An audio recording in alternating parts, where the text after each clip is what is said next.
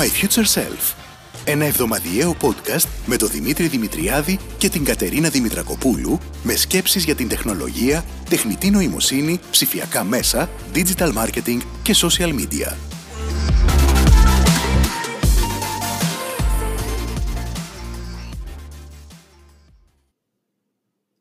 Καλησπέρα Κατερίνα. Καλησπέρα Δημήτρη. Σαν τα χιόνια βρε. Ε, είναι που θα το κάναμε κάθε εβδομάδα βρε το podcast γι' αυτό. Είναι που με κατέκρινες όταν έλεγα ότι είμαστε μπουρδέλα. Δεν έχει σημασία. Το 2021 θα είναι μια νέα χρονιά και θα τηρήσουμε ακριβώς αυτό που έχουμε πει. Απλά τώρα κάναμε μια πρόβα.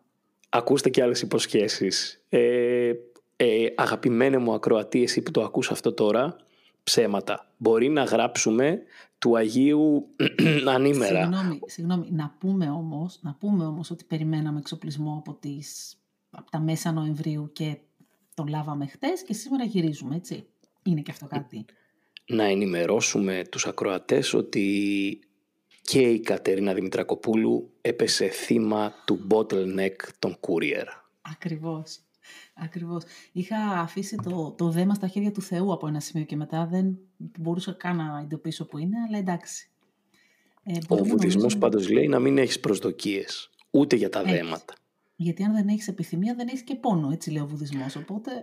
Αυτό. Άρα χωρίς προσδοκία τίποτα. Δεν μπαίνεις να τσεκάρεις εκεί που είναι το θέμα, που είναι το δέμα. Λες όταν είναι με το καλό θα έρθει. Ακριβώς, ακριβώς.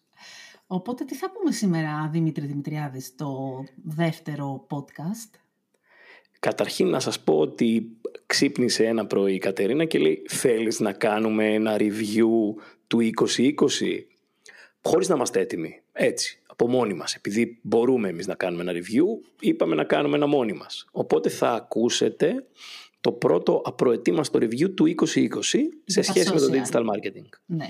Και λίγο παραπάνω για τα social media θα έλεγα.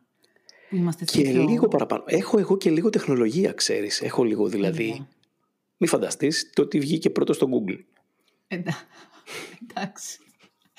Θες να ξεκινήσεις; Ε, ναι, αμέ, να ξεκινήσω. Λοιπόν, να πούμε ότι το ότι πέρυσι τέτοια εποχή που γράφαμε τα άρθρα με το τι θα φέρει το 2020 και τα trends και είχαμε έτσι επικεντρωθεί στα stories και στο βίντεο και στο TikTok που να ξέραμε τι μας περίμενε και τι μας ξημέρωσε τελικά στα social media. Παρόλα αυτά, ε, το 2020 νομίζω ότι ήταν η χρονιά που άλλαξε το πώς ε, ψωνίσαμε, το πώς επικοινωνήσαμε, το πώς τα brands επικοινωνήσανε με το, με το κοινό τους σε ένα πολύ, πολύ μεγάλο βαθμό και έφερε πράγματα που, εντάξει, ποιος να μας έλεγε, ας πούμε, ότι θα παίζαμε τόσο πολύ throwbacks στα social media. Αλλά... Ναι, όπως κάτι που ήταν πασέ, τώρα άρχισε να γίνεται λογικό. Τελείως, τελείως, γιατί η νοσταλγία φέρνει και αντίστοιχα... Ε, έφερε μάλλον και, και πολύ, διαφορετικές, έτσι, πολύ διαφορετικά activations στα, στα brands. Σε κάθε περίπτωση, ωστόσο, Νομίζω ότι κάποια από τα πράγματα που συζητούσαμε και θα ήθελα να το ξεκινήσουμε έτσι, να πούμε τι από αυτά που, που είχαμε υπολογίσει ότι θα συμβεί το 2020 τελικά έγινε. Ε, εγώ νομίζω ότι τα δύο βασικά πράγματα που από τότε βλέπαμε και που τελικά συνέβησαν για διαφορετικούς βέβαια λόγους, ε, το ένα έχει να κάνει με το πώς ε, τα brands ξαφνικά βάλανε το κομμάτι του purpose, του σκοπού δηλαδή μέσα, στην, ε, μέσα στη, στρατηγική, στη στρατηγική τους και μέσα από τα social. Δηλαδή πια βλέπουμε ότι brands τα οποία κάνουν πράγματα που έχουν να κάνουν με ένα κομμάτι εταιρικής κοινωνικής ευθύνης, αλλά σε σχέση με τις αξίες τους και με αυτά που ε, πραγματικά πρεσβεύουν, πάνε πολύ πολύ καλύτερα. Δηλαδή, ο κόσμος πια γουστάρει να βλέπει και brands με συνείδηση έτσι να το πούμε λίγο πιο, ε, πιο απλά και δεν είναι πια έτσι ένα buzzword το, το brand purpose. Αλλά εκτός αυτού, ε, αυτό έγινε κυρίως λόγω κορονοϊού φέτος, έτσι το λέγαμε από πέρσι, αλλά φέτος έγινε και λίγο έτσι πιο ε, από ανάγκη. Ε, και το δεύτερο είναι το TikTok που λέγαμε ότι θα συνεχίσει ας πούμε να, να πηγαίνει πάρα πολύ καλά και όντως συνεχίζει να σκίζει, είναι το ίδιο. Δες, πάνω σε αυτό έχω μπροστά μου το άρθρο το δικό μου που είναι 1η Ιανουαρίου του 2020 ε, και ένα από τα βασικά που είχα γράψει τέλος πάντων εκτός από το κομμάτι των Always Digital Touch Points και τέλος πάντων του Augmented Reality που και αυτά πήγανε ε, είναι το εφήμερο περιεχόμενο. Δηλαδή τότε έγραφα ότι είχε 500 εκατομμύρια monthly active users με στατιστικά του Ιουνίου ε, και τα 780 εκατομμύρια που ήταν εκεί κάπου που κάτι ξέραμε τον ε, Γενάρη. Πού να φανταστώ ότι θα φτάσει ε, να είναι πάνω από 1,5 billion που είναι τώρα, έτσι. Πραγματικά όμως. Ε, το ίδιο έχω και εγώ. Έχω μπροστά μου, Δημήτρη, τα δύο άρθρα στο, στο επιχειρό που έγραψε το, το 20, ε, μάλλον το 19 και τώρα. Και βλέπω, ξέρεις, αυτά μέσα σε μια χρονιά πώς έχουν αλλάξει και είναι... Καλά, ήρθε δηλαδή, ο κορονοβάιρους και τα έκανε όλα αμπαλαία, δεν το συζητάω. Πούμε, μιλάγαμε τότε για το 2020 και γράφαμε, ξέρεις, για το influencers, ρε παιδί μου, marketing και τώρα, ε, ξέρεις, ε, λόγω κορονοϊού, ας πούμε, τι είδαμε φέτος, είδαμε τη Κιάρα Φεράνη και το Φεντές που μαζέψαν ε, περισσότερα από 3,3 εκατομμύρια ευρώ ε, για τη μάχη ενάντια στο coronavirus. Δηλαδή, πώς, ξέρεις, ακόμα και το, και το κομμάτι των influencers πήγε πολύ κοντά στο social consciousness. Δεν ξέρω αν συμφωνείς, αλλά είδαμε τέτοιου τύπου viral πολύ πολύ διαφορετικά. Ναι, προφανώς. Και ήταν, ήταν απόλυτα λογικό και έπρεπε να γίνει. Δηλαδή το κομμάτι που έχει να κάνει με το σκοπό, ε, μόνο σε επίπεδο πανδημίας, ρε παιδί μου, μπορεί να βγει πραγματικά σε επίπεδο πανδημίας, ψέματα, σε καταστάσεις έκτακτης ανάγκης. Και μια πανδημία είναι. Κοινό, ναι, σωστά. Είναι ε, εκεί που πάρα πολύ κόσμο ε, ενώνει κάτι, κάτι κοινό. Αλλά αλλάξανε και άλλα πράγματα νομίζω μέσα από τα social, έτσι. Δηλαδή για μένα είχε πάρα πολύ ενδιαφέρον το πώς ε, οι baby boomers γίνανε ξαφνικά, ας πούμε, key audience. Δηλαδή, οι άνθρωποι που είναι γύρω στα ε, 55 ξαφνικά ψωνίσανε, αρχίσανε τα, ε, τα, τα live. Ναι, ναι, να κάνουν zoom calls και να... Ακριβώς, ακριβώς. Και να είναι πια και αυτοί που, που ορίσανε και πολλά πράγματα, έτσι. Ήταν λίγο ξεχασμένο κοινό, δεν ξέρω αν συμφωνείς, αλλά όλοι εστιάζουμε στο ναι, 1624, το TikTok, το έτσι, το αλλιώς και υπάρχει ας πούμε πάρα πολλούς ε, κόσμος εκεί πέρα έξω, ο οποίος αναγκαστικά, λόγω lockdown και καραντίνας κλπ, ε, πέρασαν πάρα πολύ χρόνο στα social, είδανε άπειρα ε, βίντεο, κατεβάσανε gaming apps, ε, το 70% από αυτούς ψώνεις online, οπότε ε, δεν μπορείς να, να πεις ότι πια, ξέρεις, ε, με νοιάζουν μόνο οι πιτσιρικάδες σε καμία περίπτωση. Σε αυτό τώρα, ε, εγώ βλέπω για τα trends του 21 που ετοιμάζω τέλος πάντων το επόμενο άρθρο όπως κάνω κάθε χρόνο, σαν τη Βασιλόπιτα. Ε, εγώ το έγραψα να ξέρεις. Ποιο έγραψες; Ήδη, του 21. Το έγραψες; Α, ναι. δεν, δεν, το, δεν μας έστειλες ένα preview βρε αδελφέ. Ε, εντάξει, θα στο... Πώς και δεν το είδες εσύ, είμαι σε... Ναι, σου ξέφυγε. Έλατε. μου ξέφυγε, μου ξέφυγε. Μου κρύβεσαι, μου ναι, κρύβεσαι ναι. Κατερίνα Δημητρακοπούλου. Παντού το βάλαμε. Αν εξαιρέσει το ότι σε ψάχνω να κάνουμε podcast, κάνα τρεις εβδομάδες σίγουρα. 20 ημέρε, εντάξει. Σε αυτό εδώ ε, που έχει να κάνει, ρε παιδί μου, και με το κοινό που γύρισε και με τους boomers που λες που όντως μπήκαν σε μια λογική να ε, είναι core audience πιστεύω ότι είναι από τα pivots που θα γίνουν, ε, θα είναι από εδώ και πέρα, θα, ήρθαν για να μείνουν. Δηλαδή όλοι αυτοί οι χρήστες που ξαφνικά ε, πήγανε στο work from home, πήγανε στο να ψωνίζουν ρούχα online και όχι ρούχα να ψωνίζουν στο σούπερ μάρκετ online και να τα φέρνει το courier, το να χρησιμοποιούν Volt Delivery, food και τα σχετικά δεν νομίζω ότι ακόμα και μετά τέλος πάντων την πανδημία, αν μπορούμε να μιλάμε για μετά την πανδημία, ακόμα, αλλά τέλος πάντων πες ότι είναι πριν από μερικές μέρες εμβολιάστηκε ο Πρωθυπουργός, ότι είμαστε τέλος πάντων σε μια τροχιά να μιλάμε για μετά-COVID εποχή, θεωρώ ότι αυτά ήρθαν για να μείνουν, δηλαδή πολλές από τις πολύ μεγάλες εταιρείες θα συνεχίσουν να έχουν στη στρατηγική τους και τον boomer ή και τον late ε, Meta Z Generation ή Generation X ε, και θα κρατήσουν και το work from home, θα κρατήσουν και το... Σίγουρα. Ε, Σίγουρα, συμφωνώ απόλυτα, απόλυτα σε αυτό και νομίζω ότι θα γίνει πολύ, με, με πολύ baby steps η όποια επιστροφή στην κανονικότητα. Έτσι. Δηλαδή δεν νομίζω ότι μπορούμε να, να ξαναπεριμένουμε να επανέλθουμε στο πώς ήμασταν πριν τον κορονοϊό. Δεν θα τρέχουμε δηλαδή στα λιβάδια με ξέπλεκα μαλλιά. Δεν θα αγκαλιαζόμαστε στις συναυλίες πολύ σύντομα. Ναι, δεν νομίζω ότι θα, θα κάνουμε χώρο, ξέρεις, να φτάσουμε στην πάρα 10 λεπτά να πάρουμε ποτό και τέτοια, πούμε, από την πολυκοσμία. Νομίζω ότι αυτά όλα θα, θα αργήσουν λίγο περισσότερο. Θα αργήσουν, που, που ήταν έτσι επίσης ε, αξιοθαύμαστο φέτος, ε, είναι λίγο το, το social emotion που ε, πλημμύρισε ξαφνικά τα social media, έτσι. Δηλαδή είχαν το παρακάναμε λίγο, θεωρώ εγώ. Τόσο πολύ νοσταλγία, τόσο πολύ... Ε, βέβαια υπήρχε και πολύ μεγάλη ανάγκη νομίζω για γέλιο, έτσι. Δηλαδή τόσα πολλά memes, δεν θυμάμαι άλλη χρονιά να έχουν ε, ε, παίξει στα social. Δεν ξέρω αν συμφωνείς.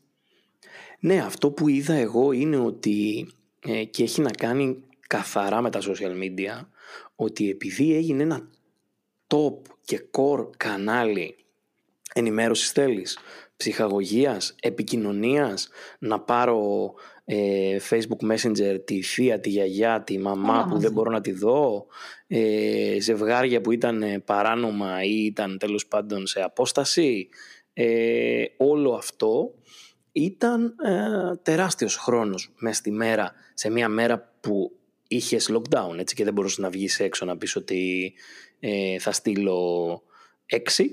Οπότε η όλη φάση του, ε, του συναισθήματος ξεχύλιζε από τις οθόνες αναγκαστικά. Και σε αυτό κεφαλαιοποίησαν τα brands, εγώ θεωρώ.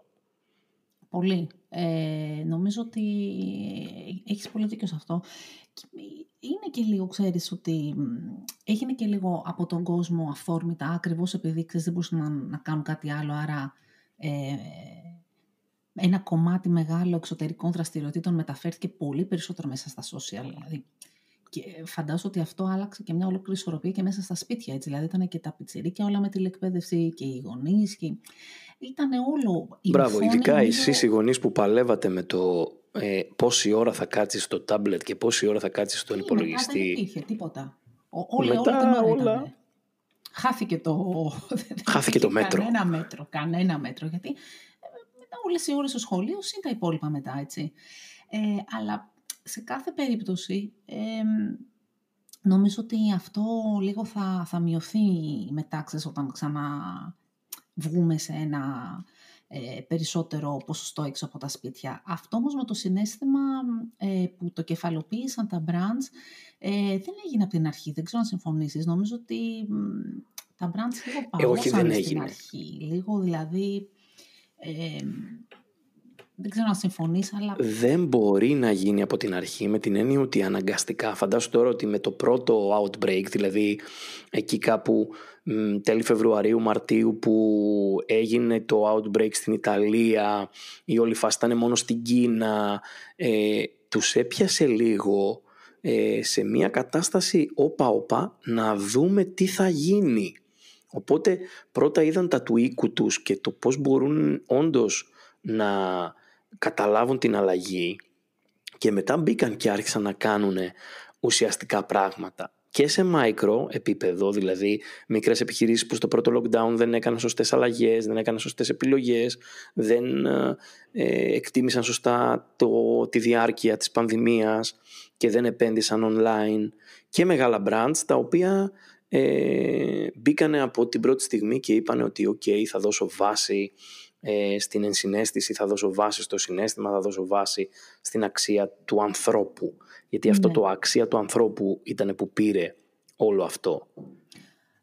Σίγουρα ε, και νομίζω ότι αυτό, ε, δηλαδή διάβαζα και μια μελέτη από το Talk Worker που έλεγε ότι το 2021 θα είναι η χρονιά που θα μιλήσουμε περισσότερο από ποτέ για το conversational marketing. Δηλαδή, ε, για το πώς πούμε, τα brands θα χρησιμοποιούν πια ε, το διάλογο για να προσεγγίσουν περισσότερο το, το κοινό τους. Δηλαδή, μιλάει για μια προσέγγιση όπου ε, και η τεχνολογία που θα βοηθήσει μέσα από λογισμικά που βασίζονται σε τεχνητή νοημοσύνη ή chatbot κλπ. Αλλά ε, και όλες οι ενέργειες των marketeers θα, θα έχουν ε, τη λογική του να πλησιάσουν ε, το κοινό και να χτίσουν ας πούμε, engagement μέσω του διαλόγου και όχι ε, ξέρεις, ναι. ένα μήνυμα ε, αυτό είναι και τέλος. Δηλαδή το social dialogue θα μπει πολύ πολύ περισσότερο. Σε αυτό να προσθέσω αν δεν σε διακόπτω όπως κάνω πάντα. Όχι, όχι, δεν με διακόπτει. Σε αυτό να προσθέσω ότι θεωρώ ότι όντως θα πάμε σε μια χρονιά όπου και το personalization ε, αλλά και το κομμάτι που έχει να κάνει με το conversational και personal commerce. Δηλαδή όταν θα μιλάς με το brand, θα μιλάς one to one και θα περιμένεις ρε παιδί μου μία απάντηση για εσένα και όχι κονσέρβα μήνυμα. Οπότε ε, θεωρώ ότι όλη αυτή η υπερέκθεση στα social media ακόμη και δημογραφικών που δεν είχαν έκθεση στα social media και κάνανε πολύ ε, ελάχιστη χρήση και τώρα λόγω της πανδημίας έχουν, έχουν μία υπερέκθεση αυτό θα φέρει λίγο πιο ενημερωμένους καταναλωτές που σημαίνει ότι το επόμενο βήμα μετά τον ενημερωμένο καταναλωτή είναι ε, ο, να έχει απέναντί του ένα ενημερωμένο brand. Άρα θα δούμε καλύτερες λογικές σε σχέση με την επικοινωνία, θα δούμε personalization. Ξέρεις ότι με το personalization ε, έχω έτσι μια... Ε, μια αγάπη. Μια αγάπη πολύ μεγάλη, ναι. Ε, αλλά εκτός αυτού θεωρώ ότι σου, σου γλιτώνει ρε παιδί μου πολύτιμο χρόνο, κατάλαβες. Δηλαδή δεν μπορεί να έχουν όλοι χήμα τα ίδια recommendations και τις ίδιες προτάσεις και τα ίδια... Ε, δεν μπορεί να συνεχίσει να συμβαίνει αυτό και να θες ας πούμε, να ψάξεις τόσο πολλή ώρα για να βρεις αυτά που θες. Ε, Όχι, γιατί δεν θα ψάξεις στην τελική και επειδή τώρα έχεις χρόνο να ψάξεις, όσο πηγαίνουμε στην κανονικότητα, στην όποια μετακανονικότητα, δεν θα έχεις χρόνο να ψάξεις. Το μόνο που, που θέλω τη γνώμη σου εδώ πέρα είναι λίγο πώς σε αυτό το κομμάτι, ξέρεις, ε, όλη αυτή η ιστορία με, τα, με τις αλλαγές στα data ε, κρίνεις ότι θα επηρεάσει. Γιατί ε, γίνεται μια πολύ μεγάλη κουβέντα ε, γύρω από αυτό και το 2021 περιμένουμε εξελίξεις γύρω από αυτό. Στην ουσία πολύ απλά μιλώντας, ε, αν ρε παιδί μου, το όλο θέμα είναι αν υπάρχει το νομικό δικαίωμα να συλλέγεις και να αποθηκεύεις δεδομένα Ευρωπαίων ναι. χρηστών στην ε, Αμερική, για παράδειγμα, έτσι, από τα social networks. Ή αν τελικά τα social networks θα αναγκαστούν να κάνουν localize τα data τους ή να κόψουν κάποια πράγματα κλπ. Ε, αυτό είναι μια κουβέντα που επίσης ενδέχεται ε, να επηρεάσει. Ναι, δες, έχω ένα κεφάλαιο ολόκληρο στο άρθρο για το 2021. Εγώ το βγάζω πάντα πρώτη πρώτου. Ε, και στην ουσία είναι ότι ερχόμαστε σε μια καινούρια περίοδο, μια νέα περίοδο για data ethics. Δηλαδή, από τη μία πλευρά έχουμε marketeers που ετοιμάζονται να πάμε σε μια κατάσταση ε, σε ένα κόσμο χωρίς cookies, που ένας κόσμος χωρίς cookies για τους marketeers είναι σοκ και δέος. Έχουμε ε, από πόλεμο Facebook με την Apple που έβαλε στο καινούργιο το λογισμικό ότι ο χρήστης θα πρέπει να δίνει το consent για να τον παρακολουθεί το pixel. Ε, μείωσε τα events και μπορείς να στοχεύσεις μέσα από τα apps μόνο σε 8 events και το IDF του application, δηλαδή ο τεχνικός τρόπος που μπορούσαν οι χρήστες ε, μπορούσαν οι δημιουργοί των application να σου κάνουν remarketing, δηλαδή έπαιζες Farmville και μπορούσαν να ταγκάρουν το event που έλεγε ότι εσύ πέθανε η αγελάδα σου και μπορούσαν να σου πουλήσουν μία αγελάδα στο Farmville βασισμένη πάνω σε αυτό το event σε ένα άλλο network, δηλαδή εσύ όταν έπαιζες Candy Crush να έβλεπες ε, διαφημισούλες που να λένε σώσε την αγελάδα σου στο Farmville αυτό το πράγμα. και για το πώς τα, το, το, social gaming έγινε χαμός. Μετά όμως τελείωσε αυτό που λέει. Το social gaming είναι, καταστρέφεται βασικά τώρα ναι. ε, όλο αυτό το κομμάτι. Αλλά εγώ αυτό που λέω ρε παιδί μου είναι ε, ότι πηγαίνουμε σε μια καινούργια εποχή όπου η ηθική για τα δεδομένα θα είναι πιο σφιχτή, θα πρέπει να πάμε σε πρωτογενή δεδομένα αναγκαστικά όλοι οι marketeers, γιατί αν μιλάμε για ένα cookieless world δεν παίζει, δηλαδή χωρίς ε, cookies ε, δεν μπορούμε να κάνουμε σοβαρά πράγματα personalization ή σοβαρά πράγματα Ναι, ε, remarketing. Άρα νομίζω ότι όλο αυτό θα μας φέρει σε μια κατάσταση να βρεθούν αξιόπιστες λύσεις που έχουν και το ηθικό ε, πλεονέκτημα. Δηλαδή, εγώ καταλαβαίνω απόλυτα την Apple που λέει εγώ στη δική μου τη συσκευή έχω το privacy πρώτο και θα ρωτάω το χρήστη μου για οτιδήποτε ε, φεύγει από third party πηγές. Το καταλαβαίνω μαζί σου. Έρχεται το facebook και λέει ναι αλλά εγώ σε έχω κάνει μάγκα και με όλα αυτά τα ε, data που σου έδινα τόσο καιρό μια χαρά πουλούς συσκευές τα παίρνει ο Μάρκ ένα πρωί αφαιρεί το blue tick το verified από όλες τις σελίδες της Apple. Κάνει και μια καμπάνια διαφημίσεων ότι η Apple και καλά πουλάει privacy ενώ στην ουσία θέλει να σας κλειδώσει στο δικό της το μαγαζί. Ε, Κοίτα, είναι, μεγάλη, είναι πολύ έχουμε. μεγάλη κουβέντα και υπάρχουν επιχειρήματα νομίζω και από τις δύο πλευρές. Ε, εγώ αυτό που καταλαβαίνω είναι ότι αναγκαστικά οι χρήστες θα γίνουν ακόμα πιο συνειδητοί. Αναγκαστικά, ξέρεις, ο κόσμος θα θελήσει να δώσει σε κάποια φάση ε, κάποια δεδομένα, γιατί εδώ θα πρέπει κάποια στιγμή να απενοχοποιήσουμε και λίγο το τι σημαίνει δεδομένα. Δηλαδή, άλλο είναι τα δεδομένα υγείας μου, έτσι, ή τα ναι, τραπεζικά μου δεδομένα. Και είναι άλλο ε, εάν μου αρέσουν, ας πούμε, τσάντες από ένα συγκεκριμένο brand ή τι χρώμα προτιμώ ε, το αυτοκίνητο που θα αγοράσω ή ε, τις συνταγές, ας πούμε, ε, προτιμώ να μαγειρεύω αν είμαι χορτοφάγος. Δηλαδή, δεν μπορούν να μπαίνουν τα data σε ένα σακί όλα και να υπάρχει αυτή η τρομολαγνία ε, από τη μία πλευρά ή η ασυδοσία από την άλλη. Ναι, Άρα... προφανώς εγώ γι' αυτό λέω ότι θα έρθουν οι καλύτερες επιλογές με βάση πιο ηθικά δεδομένα, με την έννοια ότι φαντάσου ρε παιδί μου αυτή τη στιγμή ότι όλα τσουβαλιάζονται κάτω από ένα πολύ γενικό πράγμα που λέει ε, η, ο όποιος κατασκευαστής τηλεφώνου ότι εγώ θα σου δίνω μόνο ό,τι θέλω.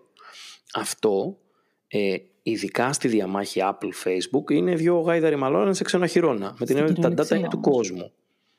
Ξέρεις, ανυπομονώ για την, ε, για την ώρα που θα έρθει το social network που θα ανταμείβει τους χρήστες του για τα δεδομένα τους και θα υπάρχει ένα ξέρεις, democratization πολύ μεγαλύτερο ε, σε αυτό το κομμάτι και θα είναι ε, τα πράγματα πολύ πιο διάφανα. Τέλος πάντων, αυτό είναι ένα θέμα για ένα podcast μόνο του, νομίζω. Ναι, το να ανταμείβει τους χρήστες, ε, όντως, είναι ένα πολύ ωραίο κομμάτι που, που θέλω να κουβεντιάσουμε σε σχέση με το loyalty. Ναι, συμφωνώ. Γιατί σύντομα θα έχουμε και ωραίες μεγάλες ανακοινώσεις σε σχέση με καινούρια καινοτόμα συστήματα loyalty που θα βγουν στην ε, αγορά μακάρι, ε, να μην δουλεύουμε κιόλας σε ένα. Ε, τα έχουμε πει λίγο off the record. Δουλεύουμε και σε ένα τέτοιο κομμάτι, οπότε μακάρι να τα καταφέρουμε πολύ, πολύ γρήγορα να δούμε τέτοιες λύσεις, γιατί προς τα εκεί θα πάει. Αυτή είναι τουλάχιστον η δική μου πεποίθηση. Δηλαδή, ο κόσμος θα δίνει τα δεδομένα τα οποία θέλει να δώσει για να κάνει τη ζωή του πιο εύκολη και, πιο, και να βρίσκει πιο γρήγορα τις επιλογές του, με, με συνείδηση του τι δίνει και του τι όχι και επίσης μπορεί και να πάει και σε ένα social network το οποίο να έχει ένα κομμάτι από όλο αυτό το πανηγύρι που γίνεται ανάμεσα στα, στα brands και στους marketeers. Θεωρείς ότι θα δούμε την επόμενη, την Meta Facebook ημέρα δηλαδή; Όχι, δεν θα τη δούμε το 21, μην τρελαθούμε. Α, αλλά λέω. νομίζω ότι long term πάει λίγο προς τα εκεί, σιγά σιγά. Ναι, Αυτό. προφανώς, προφανώς. Ε, ε, εγώ διαβάζω εντωμεταξύ στο άρθρο σε σχέση με πέρσι ε, που έλεγα για τεχνητή νοημοσύνη και διαφημίσεις ότι τέλος πάντων το AI παίζει πάρα πολύ δυνατά σε σχέση με την τεχνητή νοημοσύνη και εργαλεία machine learning για ιστορικά δεδομένα διαφήμισης. Οπότε έχει... Επίσης είναι μια κουβέντα που πρέπει να κάνουμε Οπωσδήποτε, είναι αυτή μια κουβέντα. Ε, αλλά ε, πάμε πάμε να τελειώσουμε λίγο το κομμάτι ε, Ναι. του... Τελειώνουμε εμείς κάτι. Να, Πω, όχι, ωραία. Αυτό είναι μια αλήθεια. Αλλά ας προσπαθήσουμε τέλος πάντων να ολοκληρώσουμε το κομμάτι με το τι άλλαξε το, ε, το 2020.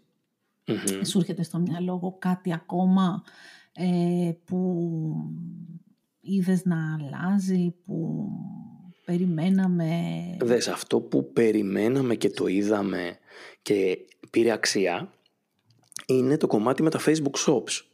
Το οποίο, Αυτό πήγα να σου πω, social commerce. Αυτό Μπράβο, ήταν ναι. το επόμενο. Για πες. το οποίο το περιμέναμε να αλλάξει. Δηλαδή, ε, στο κομμάτι των προβλέψεων ε, έχω γράψει πολύ ξεκάθαρα ότι είναι το 2020 θα είναι το commerce και ότι ε, όλοι θέλουν να γίνουν ε, και λίγο τράπεζα και το Facebook Ε, προσπάθησε βέβαια. με το Libra, δεν τα κατάφερε. Και νομίζω ότι και το 21 θα δούμε, δηλαδή Apple Pay και Google Pay, ξέρεις, να μπορείς ας πούμε να αγοράσεις όπως κάνεις scroll στο Μα- Instagram σου. Το Facebook Pay τότε βγήκε ως ε, pre-launch τέλος πάντων σε σχέση με το Libra. Μετά έφυγε από το Libra, πήγε το Facebook, έκανε μία τρελή ε, ανακοίνωση μαζί με το Shopify που κάνανε τα shops και όλο το Facebook Commerce που έγινε wow. Και αυτή τη στιγμή έχουμε να κάνουμε με τα social media να είναι ένα πολύ βασικό κανάλι, πρώτο κανάλι αγορών, ενώ το 2019 για παράδειγμα Δεν ήταν ένα κανάλι discovery, έτσι. Σωστά, σωστά, σωστά. Δεν ήταν, ε, σε λίγο θα γίνει και loyalty. Επίσης πιστεύω ότι, ε, θα, ότι μπαίνουμε ήδη και, και στην εποχή που οι πλατφόρμες ε, από τα social networks ίσως αρχίσουν να πειραματίζονται και με άλλα payment methods, ξέρω εγώ, cryptocurrency. Κρύπτο λες, ε. Ναι, κρύπτο. Ε, Μας έκανε το μαγικό χριστουγεννιάτικο δώρο το bitcoin και ανέβηκε, τα βάνιασε μια χαρά μαγικά. Σ' άρεσε.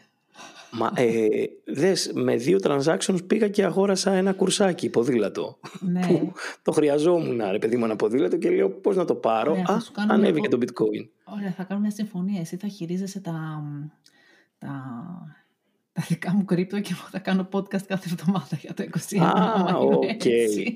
Βρήκα leverage. Αγαπημένη Έτσι. ακροατή. Έτσι, έτσι, έτσι. Ε, Δες. ναι, social ε, commerce λοιπόν πάρα πολύ, έχεις απόλυτο δίκιο. Σε Απόλυτο σχέση δίκιο. με το κρύπτο που λέγαμε, ε, εγώ έγραφα τότε ότι ε, η Google τέλος πάντων έχει κάνει κάποια βήματα σε σχέση με αυτό το smart contract εργαλείο που είχε τότε για να βγάλει ένα mainstream κρύπτο. Μμ. Δεν βγήκε απέναντι στην αγορά, όπως επίσης δεν βγήκε ούτε το ε, Libra και το Libra έχει τα θέματα του, άρχισαν να αποχωρούν διάφοροι. Ναι, το οποίο το περιμέναμε λίγο πώς και πώς, έτσι. Το περιμέναμε, ισχύει. Ε, βέβαια από την άλλη ε, είδαμε ε, πολλά coins να πηγαίνουν mainstream. Δηλαδή το ότι ε, το, και το bitcoin και το ethereum ε, και άλλα coins πήγανε πιο mainstream και από εύκολα κανάλια. Δηλαδή, να σου δώσω ένα παράδειγμα, ρε παιδί μου, έχει βάλει ας πούμε ε, κρύπτο μέχρι και η Revolut. Μπορείς δηλαδή, δεν χρειάζεσαι Το πια ξέρω. ν- να αγοράζεις πορτοφόλια Ναι, αριστερά-δεξιά, ναι, ξέρω. αν και όλοι λένε ότι η Revolut κάνει μία τσαχπινιά και δεν σου ανήκουν τα κρύπτο ε, που έχεις στη Αυτό δεν το Revolut. Γνώριζα. Ναι, ναι, αλλά φτάσεις κάνουν ως εκεί, trading, trading on top. Δεν το έχω ψάξει, να σου πω την αλήθεια. Έχω ένα μικρό πορτφόλιο μέσα από τη Revolut, αλλά σε κάθε περίπτωση είναι πάρα πολύ βολικό. Έχω Γιατί να το σου ότι πω μπορώ πάντως- να, ας πούμε, να έχω ένα bitcoin στο πορτφόλιο της Revolut και σε microtransactions να τραβάω 400-500 χίλια ευρώ κάθε φορά που ανεβοκατεβαίνει και να πουλάω fractions, με βολεύει μια χαρά για τα day to day από το να πρέπει να το κάνω με το Coinbase ή να το κάνω με οποιοδήποτε άλλο. Θα πρέπει να Αυ- βάλουμε κάτω από το podcast ε, terminology, το έχεις καταλάβει, έτσι; Ναι, ναι, ισχύει. Παιδιά, εγώ δεν θα μπω σε αυτό το terminology γιατί δεν είμαι ειδικό στα κρύπτο και ε, πρέπει να βάλουμε εδώ ένα πάρα πολύ κάθε φορά που ανεβάζω κάτι σε σχέση με κρύπτο. Κάτι είπες και σε έπεσα πάνω σου. Όχι, όχι, λέω θα βάλουμε κάποια links τουλάχιστον για να μην αφήνουμε το, το κοινό με απορίες. Το βασικό είναι ότι κάθε φορά που ανεβάζω κάτι με κρύπτο παίρνω μία ερώτηση ε, να αγοράσω Ripple, να αγοράσω αυτό, να αγοράσω εκείνο. Και πρέπει να πούμε ότι το συγκεκριμένο podcast δεν μπορεί να δώσει οικονομικές συμβουλές. Μην ακούτε τι κάνουμε εμείς και πάτε και τα κάνετε και καταστραφείτε οικονομικά. Το μόνο που μπορούμε να πούμε είναι ότι υπάρχει μία ε, αναγνωρισμένη τάση. τάση. αυτό, ναι. εκεί. Ε, χρόνια τώρα. Α έμπαινε από την αρχή. Αλλά κοίταξε, όταν έρχεται η κόρη μου που είναι 15 και έχει ας πούμε μια κάρτα από Revolut και μου λέει μαμά έχει και κρυπτό, ε, κάτι λέει αυτό. Μπράβο, ναι. Επίσης, ένα άλλο πράγμα σε σχέση με τα κρύπτο. Για να το. Κάποιο θέμα. Όχι, εκτός να το παιδί σου έχει τίποτα trading και δεν το ξέρεις. και, και ζεις με ένα πολύ εκατομμυριούχο, ξέρω εγώ. όχι, όχι, δεν νομίζω. Αλλά ε, είναι όμως οι, οι πιτσιρικάδες είναι πολύ πιο familiar με αυτές τις λέξεις. Προφανώς. Ένα άλλο σε σχέση με τους πιτσιρικάδες που λες και το δοκίμασα και θα φανεί σε πολλά χρόνια από τώρα βέβαια. Ε, ένα μέρος που σκέφτηκα ότι είναι εξαιρετικό για να κάνεις long term savings. Δηλαδή εγώ ρε παιδί μου θέλω να αφήσω κάποια χρήματα στην ανιψιά μου. Ναι. Έτσι. Δεν έχω ε, δεν θέλω να τις κάνω ένα ασφαλιστικό γιατί δεν το εμπιστεύομαι, δεν με ενδιαφέρει να πάρω ε, γη ή διαμέρισμα ή οτιδήποτε γιατί θεωρώ ότι τα assets που κάνεις αποφάσεις εσύ για κάποιον άλλον ε, δεν στέκουν, ναι, μπράβο. Δηλαδή το να ε, πω εγώ θα αφήσω κληρονομιά στο ανήψιμο ένα διαμέρισμα στη Θεσσαλονίκη δεν λέει κάτι. Μπορεί το ανήψιμο να θέλει να πάει στον Άρη. Έτσι. Οπότε θεωρώ ότι το κρύπτο είναι μια εξαιρετική long-term στρατηγική για να αφήσεις σε κάποιον σε 30 χρόνια από τώρα ένα πάρα πολύ καλό ε, ναι, είπαμε, Είπαμε βέβαια ότι δεν θα δώσουμε οικονομικές συμβουλές γιατί το βλέπω να σε κυνηγάνε μετά. Ε, έχουμε δημοκρατία. Αν θες να αφήσεις το χωράφι, μπορεί να το αφήσεις, αγαπητέ ακροατή. Μπράβο, ναι. Μην το κάνεις κρύπτο. Και το ανοίξεις. Και μου έρχεσαι μετά και μου λες: Έπεσε το κρύπτο. λοιπόν, ε, θέλω να κλείσουμε το 2020 και να πάμε. δεν κλείνει το ρημάδι μας, έχει πάει η ζωή. Δεν κλείνει ρε ναι. Αλλά φαντάζομαι έβρισα εγώ πρώτη φορά στο podcast, συγγνώμη. Ω, ένα μηδέν. Εγώ είπα μία φορά πορδέλα και εσύ είπες ένα γαμότο. Ναι. Πιάνετε τώρα βρισιά το γαμότο, ε, ειλικρινά. Ε, βέβαια. Πιάνετε βρισιά το γαμότο. Φυσικά. Κάτσε, αυτό το είπε και η Πατουλίδου. Δεν είπε για την Ελλάδα, ρε γαμότο. Λοιπόν, θα κλείσουμε το 2020. Ε, για πες, με ένα καλό μπινελίκι. Μίλησέ μου. Εκτός, εκτός αυτού. Καλά, την είδες την καμπάνια, έτσι. Με το Fuck Off 2020. Ναι, την είδα την καμπάνια. Mm. Και μου άρεσε και πάρα πολύ. Ωραία, Κροατή θα τη βάλουμε στα, στα σχόλια την... Ε... Είχα καιρό να δω τόσα πολλά κολοδάχτυλα σε τόσο μικρό χρονικό διάστημα. Ε, θα πρέπει να τη βάλουμε όμως την καμπάνια αυτή στα... το link τουλάχιστον από κάτω. Το βάλουμε. Κάποιος μπορεί να μην το έχει δει, ναι, αλλά ήταν πραγματικά πολύ πετυχημένη. Εγώ θέλω να κλείσω το 2020. Ναι. Ε, με μια, ένα χαρακτηρισμό που ε, διάβασα στο Guardian για το TikTok που το ναι. ονόμασε The Social Media Sensation of Lockdown. Και νομίζω ότι πραγματικά αυτό έχει, έχει ένα νόημα. Δηλαδή, όλη αυτή η φάση με, τη, με την καραντίνα έφερε πολύ μπροστά αυτό το, το εθιστικό που έχει το, το TikTok. Και θα ήθελα λίγο τη γνώμη σου. Πιστεύεις ότι θα συνεχίσει ε, να είναι έτσι ε, το 2021 και ειδικά με το γεγονός ότι αυτή τη στιγμή ας πούμε το 69% τον, του κοινού που είναι στο TikTok είναι από 16 έως 24. Είναι κάτω, ναι, ναι, χαμηλό. Και το 60% είναι στην Κίνα, έτσι. Δηλαδή, θέλω να πω, έχει νόημα τόση πολύ αναφορά ε, σε αυτή την πλατφόρμα, κατά τη γνώμη σου, και για την επόμενη χρονιά; Δες τι γίνεται τώρα. Καταρχήν, θέλω πάρα πολύ να δω πώς οι μεγάλες πλατφόρμες θα συνεχίσουν να το ανταγωνίζονται. Είδαμε ότι το Instagram έκανε το Reels, Reels, ναι. πήγε άπατο εντελώς. Υπάρχουν κάτι άλλα thriller, αριστερά-δεξιά, micro-content προσπαθούν να πάρουν μερίδιο άπατα. Ε, ένα βασικό που έχω μεγάλη εμπιστοσύνη στην ByteDance είναι ότι η εταιρεία είναι μια εταιρεία η οποία κάνει αλγόριθμους τεχνητής νοημοσύνης σε σχέση με recommendations, ετσι Δηλαδή, οι άνθρωποι έχουν... καλά, εκτός... και recommendations. Εκτός ότι έχουν παραβεί κάθε λογικό μέτρο, με την έννοια ότι κάνουν τρελό machine learning επάνω σε δεδομένα που δεν φανταζομαστε που ακουμπάς το χέρι την ώρα που παίζει το βίντεο, αν κράτησες, αν το άκουσες πέντε φορές, αν όλα. Οπότε ε, ο πιο απλός τρόπος για να στρώσεις το For You page του TikTok είναι πάνε σε αυτά που σου αρέσουν και άστα να παίζουν 4-5 φορές, θα δεις ότι θα αρχίσεις να βλέπεις μόνο τέτοια. Έτσι. Ε, άρα θεωρώ ότι βγαίνοντας από την όποια, τον όποιο εγκλισμό, έτσι, θα δούμε ένα πράγμα που το είχα ψηλοπροβλέψει αλλά όχι με αυτή τη λογική ε, ένα digital detox. Δηλαδή ότι σιγά σιγά θα πούμε oh, φτάνει με αυτό.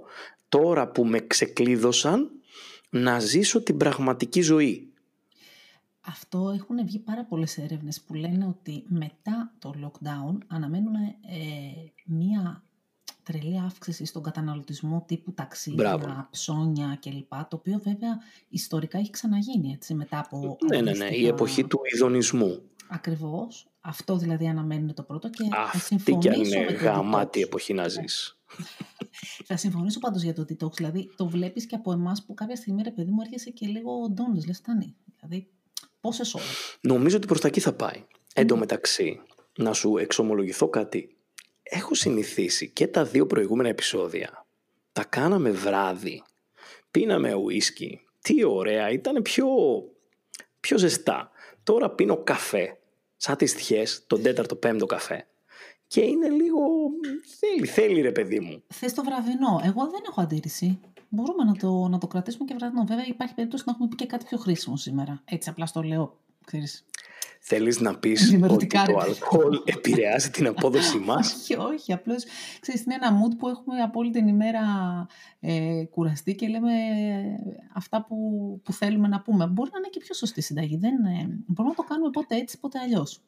Σκέψου ότι πήγες να πεις και λέμε μαλακίες ναι. και σταμάτησες. Ακριβώς. Πω, πω, πω, πω. Ακριβώς. Κατερίνα, μπαίνουμε σε μια εποχή ειδονισμού, σε ένα καινούριο έτσι. Οπότε πρέπει να αρχίσεις και εσύ να. Χτυπάω τα μικρόφωνα εδώ μεταξύ εγώ. Πρέπει να αρχίσεις να μπαίνεις σε, σε αυτό το mood. Εντάξει, το θα, το κάνουμε, θα το κάνουμε γιόλο από εδώ και πέρα το podcast. Ωραία. Θέλεις να, να πούμε κάτι για το 2021 ή θέλεις να κάνουμε ένα ξεχωριστό podcast γι' αυτό; Δες τώρα, θα κάνουμε ένα ξεχωριστό podcast για το 2021 για διάφορους λόγους, γιατί πρέπει να είμαστε πρώτον λίγο πιο οργανωμένοι. Εγώ έχω μπροστά μου το άρθρο, το draft που έχω γράψει, ρε παιδί μου, σε σχέση με τα πράγματα που ε, πιστεύω ότι θα έρθουν το 2021. Εντάξει, αλλά ένα το πράγμα. Το bullet, ε, θα, θα τα πιάσουμε ένα-ένα και θα τα συζητήσουμε λοιπόν.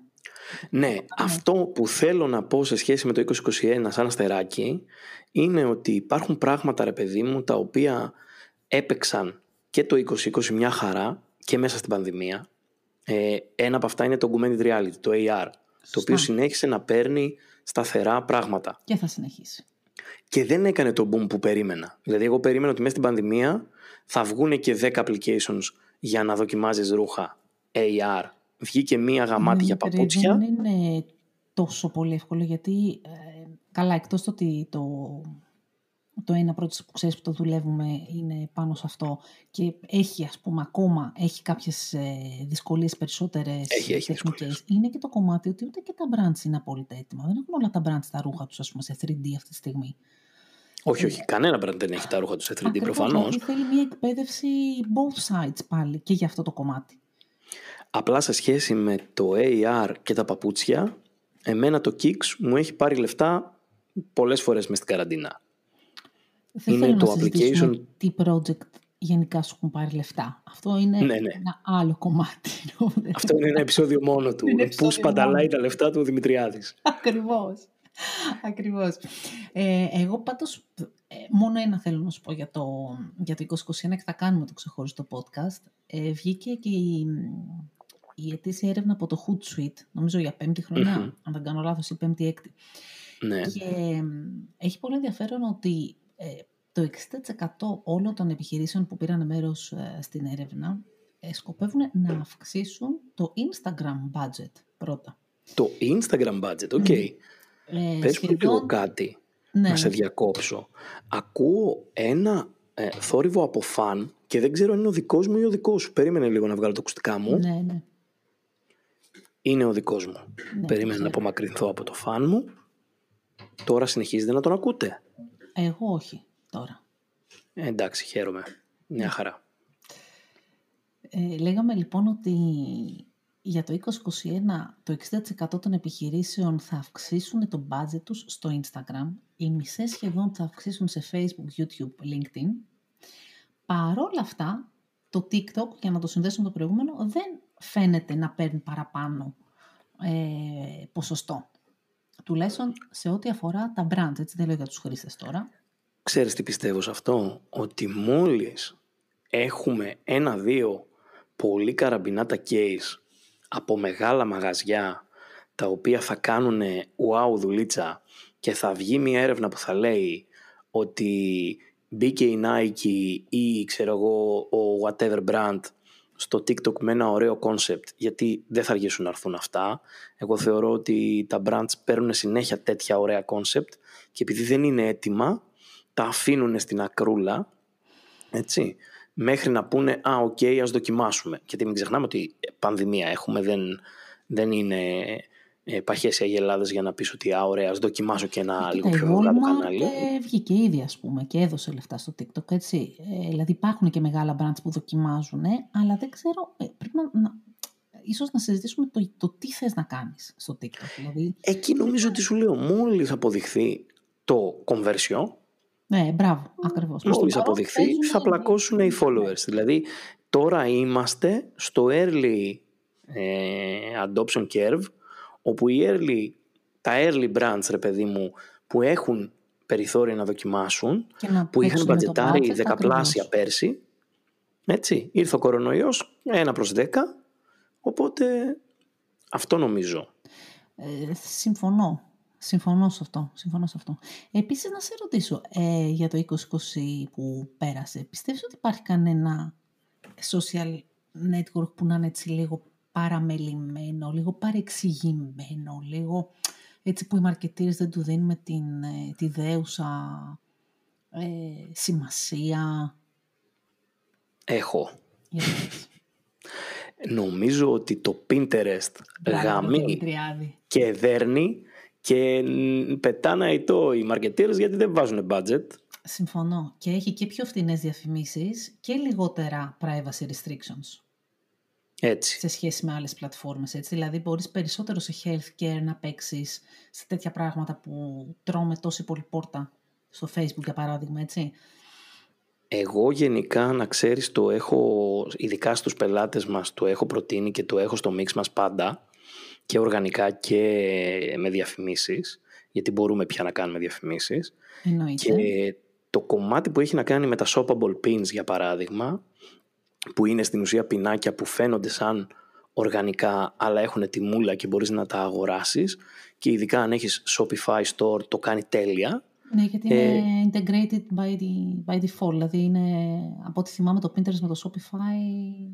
Ναι, παίζουν από πολύ παλιά με αγάπη ε, μου δουλεύει τέλεια. Το ναι. ζήτημα είναι να ταιριάζει κιόλας. Ε, βέβαια. Έτσι. Ε, βέβαια. Ε, βέβαια. Αλλά αυτό έχεις στο μυαλό σου και εσύ το ναι, Pinterest έχει στο μυαλό σου. Στο μυαλό μου. Πολύ ε, μα αυτά είναι. Αλλιώς δεν θα κάναμε podcast μαζί. Ε, βέβαια. Ε, μα. Πότε, πότε θα γράψεις, πρώτη πρώτου θα, θα γράψεις εσύ για τα trends; Εγώ έχω ένα άρθρο που το βγάζω τα τελευταία πέντε χρόνια που βγαίνει ε, πρώτη πρώτου 0, ε, 0 και 1. Με, με το έχω σαν ε, ritual, ρε παιδί μου. Ναι, ναι, ναι, ναι. Συμφωνώ. Κατάλαβα. Ναι. Ωραία, οπότε μπορούμε να πάρουμε Βουδιστικό. το δικό μου και το δικό σου. Εγώ το έβγαλα ήδη, αλλά δεν πειράζει. Και να πάρουμε και το δικό σου και θα κάνουμε ένα podcast για το 2021. Ναι, εννοείται. Οπωσδήποτε. Μου το χρωστάς αυτό, γιατί με πιστόλιασες στα προηγούμενα. Ε, τι είπαμε τώρα, πήραμε εξοπλισμό, ακουστικά, μικρόφωνα, δεν έχει δικαιολογία. Μπορούμε να πάμε λοιπόν. για, το, για το εβδομαδιαίο. Πάμε για το εβδομαδιαίο, ναι. Πριν Γιατί κλείσουμε, όμως, θα πούμε ζώδια. Θε... θέλεις να πούμε ζώδια, θέλεις. Εννοείται. Γενι- Καταρχάς να πούμε ότι ε, μας κάνανε praise για τα digital ζώδια, έτσι. Ένα podcast βγάλαμε και αυτό θυμάται ο κόσμος. Όλα τα υπόλοιπα Ναι, όντως, όντως. Τόσο που σκέφτομαι να αλλάξω επάγγελμα δηλαδή. Νομίζω να αλλάξουμε τίτλο στο... Όχι, όχι. Ε, μπορούμε να κάνουμε ένα podcast που να λέμε τα ζώδια μόνο και να είναι ξέχωρο, ρε παιδί μου, να μην είναι notes to my future self, να είναι, Θα ξέρω ξεσηκωθεί εγώ, ο κλάδος. λες. Ε, ναι. Ε, ναι. Εγώ πάντως την επόμενη εβδομάδα που θα είμαι κάτω στην Αθήνα, Ναι. τον ε, Γιώργο τον Σαλαμά θα τον ψάξω. Εντάξει, θέλω να τον βγάλουμε live. Θα τον ψάξω οπωσδήποτε. Γιατί πρέπει να... Ξέρεις τι, σκέφτομαι ότι μπορεί να μου δίνει ένα... Ε, Ειδικό. ένα, ένα όχι ένα τέτοιο ρε παιδί μου. Εγώ θέλω ένα... ε, μια, μια πολύ μικρή... Ε, μια πολύ μικρή πρόβλεψη λίγο νωρίτερα. Εντάξει, για Καταλαβες. να μπορείς να, να έχεις ένα υλικό... Εντάξει, οκ. Ναι, να μου βγάλει έναν αστρολογικό χάρτη, βραδελφέ. Ωραία, οπότε είσαι έτοιμος, δηλαδή μπορείς να πεις, ας πούμε, και εγώ να κάνω ερωτήσεις ή πο- πώς Θέλω θέλεις. να μου πεις όπως κάθε φορά που ρωτάω Μμ. ε, για ποιο ζώδιο θα πούμε; Για ποιο ζώδιο θα πούμε; Την άλλη φορά είχαμε πει νομίζω το δικό σου. Την άλλη φορά είχαμε πει κρυό, ναι. Νομίζω είχαμε πει κρυο. Εντάξει, δικαιωματικά πρέπει να πεις καρκίνο τώρα. Δικαιωματικά πρέπει να πω καρκίνο. Είχαμε πει και λίγο καρκίνο, αλλά θα πω... Εντάξει, Ε, τότε. Όχι, άμα θα πω είχαμε καρκίνο. πει, Θα εντάξει, πω καρκίνο, καρκίνο, καρκίνο. Ό,τι θες. Εντάξει. Ε, Και στο επόμενο, στο επόμενο θα τα πάρουμε με τη σειρά για να είμαστε σωστοί. Α, τι θα είναι και ένα επεισόδιο ζώδια ή θα πούμε ρε παιδί μου ε, ταύρους και τέτοια. Ε, μπορούμε να τα πάρουμε... Σκέφτηκα ότι για το επόμενο podcast που είναι 2021 Ναι, ναι. θα πάρουμε τις αιτήσεις προβλέψεις και θα πούμε από μια Ωραία. κουβέντα τι μπορεί να κάνει digital ο κρυός, ο ταύρος. ο Α, δίδυμος ακόμη για το καλύτερα. 2021, καταλαβες. Έτσι το έχω στο μυαλό μου. Αγαπημένε μου ακροατή, βλέπεις και πώς προγραμματίζουμε την εκπομπή, έτσι; Μπουρδέλο, καμία σχέση. Στον αέρα όλα. Λοιπόν, για πες τώρα. Να ξεκινήσω με καρκίνο, έτσι. Ναι, ναι, ναι. Που λες λοιπόν για τον καρκίνο, όσοι είστε καρκίνοι εκεί έξω. Ο Νοέμβριος τελείωσε με μια έκλειψη στο 12ο οίκο σου. Το ήξερες αυτό εσύ; Εννοείται. Το ήξερες, ε; την ένιωσες την έκλειψη; Ξεκάθαρα. Το ζήτημα είναι όμως ότι έκλεισε ένα κεφάλαιο μέσα σου και ξεκινάει τώρα κάτι νέο. Πώς κλείνουμε την καμπάνια και την ανοίγουμε, μπας και πάρουμε καλύτερο ε, CTR, κάτι τέτοιο. Δηλαδή υπήρχε μια εσωτερική αλλαγή στον αλγόριθμο, Duplicate έκλεισε ένα duplicate. κεφάλαιο μέσα και ξεκινάει κάτι νέο. Έτσι. έτσι. Σωστά. Σωστά. Οπότε υπάρχουν πολλές αλλαγές και σε πρακτικό επίπεδο, διότι έπαιξε και μια θετική ηλιακή έκλειψη. Αγαπημένε μου ε, καρκίνε. Πολλές Έτσι. εκλήψεις. Μπράβο, ναι. Αλλά είχαμε τώρα όμως το σημαντικό είναι ότι στο ίδιο σημείο, δύο μέρες μετά, έρχεται ο Δίας, ο οποίος είναι ο πλανήτης της τύχης, που σημαίνει ότι μέχρι να κλείσει ο Δεκέμβριος, αν έχεις τίποτα καμπάνιες ανοιχτές, μην τις αφήσεις ανοιχτές και στην τύχη τους, Και αντίστοιχα, Γιατί- αν μπαίνεις σε e-shop και σου βγαίνει ο τροχός της τύχης, παίξε. Α, ναι, αυτό που βάζεις το mail και παίζει με τον τροχό της τύχης, έτσι. Αυτό που κάνεις τσακ, μπράβο. Θα τα παίζεις αυτά, όλα τα παιχνίδια. Αυτά θα τα... Μέχρι βάζεις τις τίποτα. 31 όμως, έτσι. Μόνο, μόνο, μόνο. Ναι. Μετά τίποτα. Επίσης υπήρξε μία μετακίνηση του κρόνου από τον εγώ κύριο στον υδροχώο. Έτσι. Κακό μου ακούστηκε αυτό. Δεν ήταν κακό. Στην ουσία ε, οι όποιες σχέσεις που είχες με πελάτες απελευθερώνονται από το βάρος τους α, με το που κλείνει ο Δεκέμβριος. Κοινώς παρατάς τα accounts που σου βγάζουν το λάδι και δεν σου αποφέρουν. Αυτό λέει ότι ο χρόνος πήγε στον εγώ καιρό. Κατάλαβες, πήγε από τον εγώ καιρό στον υδροχό. Ήταν στον εγώ καιρό και πήγε στον υδροχό. Οπότε σου λέει ε, εσύ ε, αγαπημένο πελατάκι που ήσουν ασπασαρχίδας ε, τώρα που ήρθε ο, στον υδροχό ε, λέω να μην συνεχίσουμε τη συνεργασία μας στο 21, κατάλαβες; Ξεκαθαρίσματα λοιπόν το 21. Ξεκαθαρίσματα, ναι. Οι συνεργασίες απελευθερώνονται από τα βάρη τους. Μπορεί να έχεις και μία συνεργασία που να ήταν λίγο βαριά, ρε παιδί μου, και να την έφτιαξες. Μια έτσι. χαρά. Το Μια έχουμε. χαρά. Το έχουμε. Και επίσης κλείνουν ορισμένες εκκρεμότητες. 29 έχουμε σήμερα, ό,τι προλαβαίνετε. Δύο έτσι, μέρες, ναι. σε δύο μέρες. Ε, και στην ουσία πάμε να λειτουργήσει ο Δίας πολύ βοηθητικά για όλη την επόμενη χρονιά, αγαπημένη μου καρκίνη. Άρα, λανσαρίσματα full από Γενάρη και είστε κουκλάκια ζωγραφιστά. Τέλεια. Δεν μπορείς να πεις, ήταν Τέλεια. προβλεψάρα. Ήταν προβλεψάρα. Εγώ για να δεις τι, ε, τι καλή που είμαι θα σου στείλω. Στο επόμενο που θα έχουμε για το 21 θα πούμε ε, ας πούμε όλα τα ζώδια μόνο για τον Ιανουάριο. Α, όλα τα Καταλαβαίνεις. ζώδια μόνο για τον Ιανουάριο ή γενικά να κάνουμε για τη χρονιά; Γενικά για τη χρονιά θα μας πάρει όλο το podcast. Σωστά. Δεν γίνεται, αλλά ας πούμε Ξέχασα πόσο δύσκολη η δουλειά της Λίτσα πατέρα. Έχεις δίκιο. Βέβαια, ξέρω εγώ ότι τον Ιανουάριο ας πούμε, είναι ε, ο ιδανικός μήνας για να περιορίσει τα έξοδά σου, σημαίνει ότι κόψε budget από την καμπάνια. Κατάλαβες κάπως έτσι. Σωστά, σωστά. Άρα λες να τους δώσουμε, ρε παιδί μου, επειδή θα το κάνουμε τώρα στα κοντά, Μπράβο. να τους δώσουμε ένα heads up για, την, για το Γενάρη. Μπράβο. Αν ας πούμε λέει ότι θα υπάρχουν συγκρούσεις κλπ. Έχει το νου σου για social crisis. Θα σου σκάσει η κρίση στη σελίδα. Θα σε βρίζουνε. Πού είναι το δέμα, τη μούλα, αυτά όλα. Κάπως έτσι θα το πάμε. Ωραία, ωραία. Εννοείται. Ξάλλου, τι κάνουμε εμείς; Προβλέψεις για τον digital κόσμο καθημερινά. Καθημερινά. Ακριβώς. Αυτό είναι. Δημήτρη, σε ευχαριστώ πάρα πάρα πολύ. Εγώ σε ευχαριστώ που εμφανίστηκες επιτέλους. Αυτό ήταν ένα ακόμη επεισόδιο με την Κατερίνα Δημητρακοπούλου Και το Δημήτρη Δημητριάδη. και θα τα πούμε στο επόμενο πάρα πάρα πολύ σύντομα. Δεσμευόμαστε. Weekly Notes to My Future Self. Το ελληνικό podcast για την ψηφιακή ζωή του σήμερα. Εσύ, τι σύμβουλη θα δώσεις στο μελλοντικό σου εαυτό σήμερα;